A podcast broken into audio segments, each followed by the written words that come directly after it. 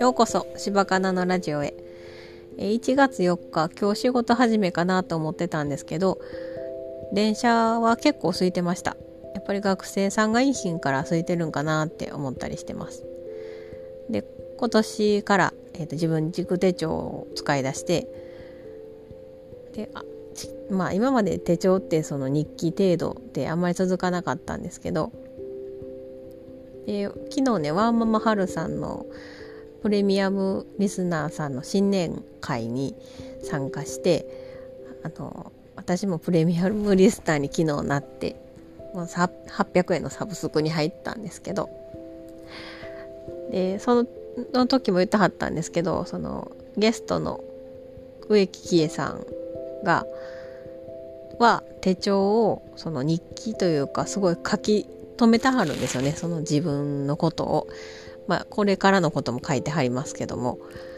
そういう書き方が私も向いてるかもなとは思いました。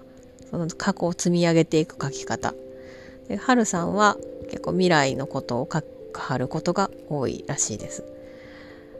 なんかすごい2人の話が面白くてあのキエハル心理学ラジオでもおっしゃってたんですけどあの決めとかないと人間になれないんですよね。私もそうなんですよ。最近気づいてねそれに。なんか朝早く起きるとかあのー、今日の目標立てるとか今日やること書いとくとか決めておかないと私本当に何をしてたかわからないしあの、んまにこの間ぐらいまでは昼過ぎまで寝てるような人やったんですよね。すごく。ほんで昼過ぎまで寝るとあの時間がないから短いから何してるかわからんくなっちゃうんですよね。すごくもったいない使い方してたかなと思うんですけど。うん。なんか申し訳ないなと思って子供とかにも。お母さんずっと寝てるから。私自身もそうやったんですよね。両親がと居酒屋で働いてたからいつも夜遅くに帰ってきて昼過ぎまで寝てるみたいな感じやって。私もそれが普通というかまあ別に全然違和感がないく育ってきて。でもうそうするとやっぱり家のことしてとかするともう知らん間に夕方になって途端に自分の時間なくなってっていうあの過ごし方になってしまってたなと思うし早起きした方が全然有効活用できるしっていうのを最近思って、ま、休みの日でも私的には早い あの9時とかあのに起きるようになりました。もっとね早く起きてたこともあったんですけど6時ぐらいいつもと同じぐらい6時ぐらいに起きてたこともあるんですけど、最近ちょっと疲れてるので長めに寝たりはしてますけど、うん、あの決めたりすると結構ちゃんと人間になれるんだなってことが分かりました最近。やっと。本当にもっと早く知りたかったなってことが多いんですけど、まあ、でもそれも今出会ったからこそ続けられたりできてるんだろうなと思います、うん、ちょっと前の私はなんかもうちょっとで死ぬからしゃあないみたいな感じで生きてましたしなんかすぐ死にたいってなってました。なんやろ嫌なことがあると。すぐ死にたくなる。まあ今でもありますけどすぐ死にたいっていう言ってました。思ってたし。でもあの私前子供がもうちょっとちっちゃい時はマンションに住んでたんですよね。7階建て7階建てじゃない。7階に住んでて。それであのそこのマンションは新築のマンションで夫がすごい気に入って、まあ、あの学校小学校とかも近いし、